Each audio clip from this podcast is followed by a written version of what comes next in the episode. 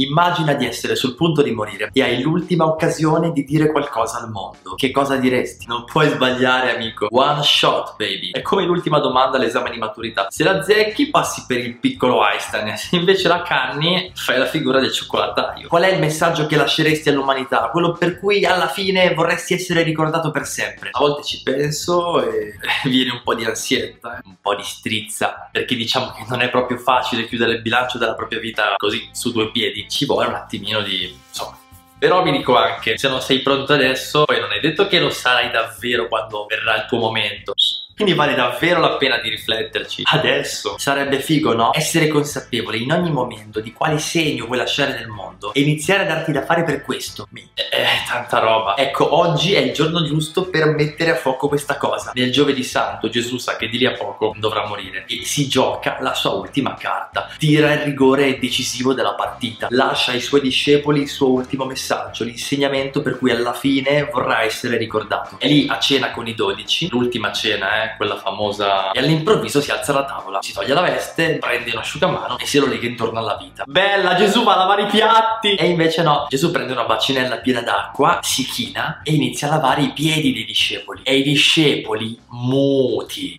Sbam! Un genio! Gesù era un genio della comunicazione. Doveva lasciare un messaggio, l'ultimo, quello assolutamente decisivo. E ha trovato il modo più efficace per inculcarlo nella testa dei discepoli che avevano la testa dura. Non ha detto niente, ma ha compiuto un gesto simbolico potentissimo che è capace di parlare da sé. All'epoca, infatti, erano gli schiavi e solo loro a lavare i piedi degli ospiti. Anche perché, capisci bene, i piedi non sono proprio la parte più profumata e pulita del nostro corpo. E a quel tempo non esistevano le scarpe traspiranti, anzi eh, c'era solo terra che si incastrava dentro le unghie, fra le dita dei piedi.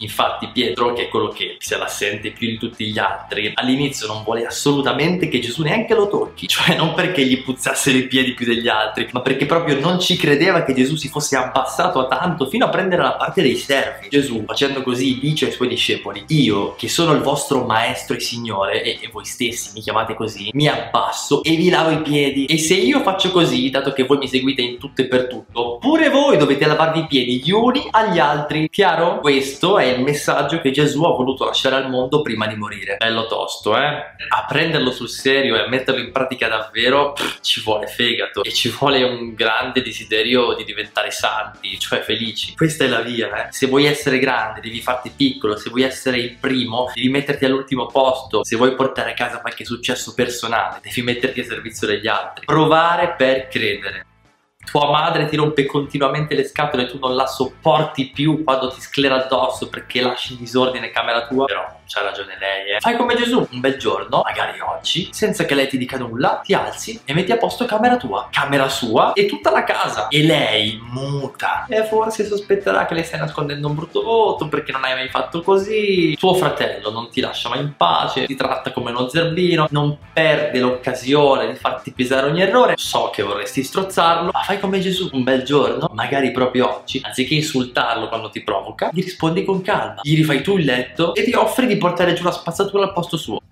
Così lavi i piedi agli altri, ti abbassi al loro servizio, ma non per passare per lo schiavetto di turno, bensì come gesto d'amore e di comunione. E se ami, sei un grande, sei al primo posto, hai già ottenuto il successo più importante. Non se ne può più di un mondo dove si risponde agli sputi con le botte e alle provocazioni con le parolacce, dove sembra che se vuoi andare in alto allora devi schiacciare tutti quelli che sono in basso, anche perché così non andiamo da nessuna parte. Gesù nell'ultima cena ci ha mostrato quello che dovremmo fare tutti, alzarci da dove ci troviamo e abbassarci per metterci a servizio di chi ci sta accanto, anche se non ci viene naturale farlo, o gli puzzano i piedi, o è la persona più antipatica del mondo. E non è che devi andare per forza nei paesi più poveri e lontani per fare servizio. Inizi da casa tua, dalla tua classe, dal tuo posto di lavoro. Il mondo si cambia a partire dai piedi sporchi e dai difetti che non sopporti delle persone che ti stanno più vicine, abbassandoti e servendo, cioè amando. E se ami, lasci sempre il segno. Perlomeno Gesù ha fatto così e ha davvero cambiato il mondo. Insomma, non so se sai già quale messaggio vorresti lasciare all'umanità qualora tu ne dovessi andare per sempre.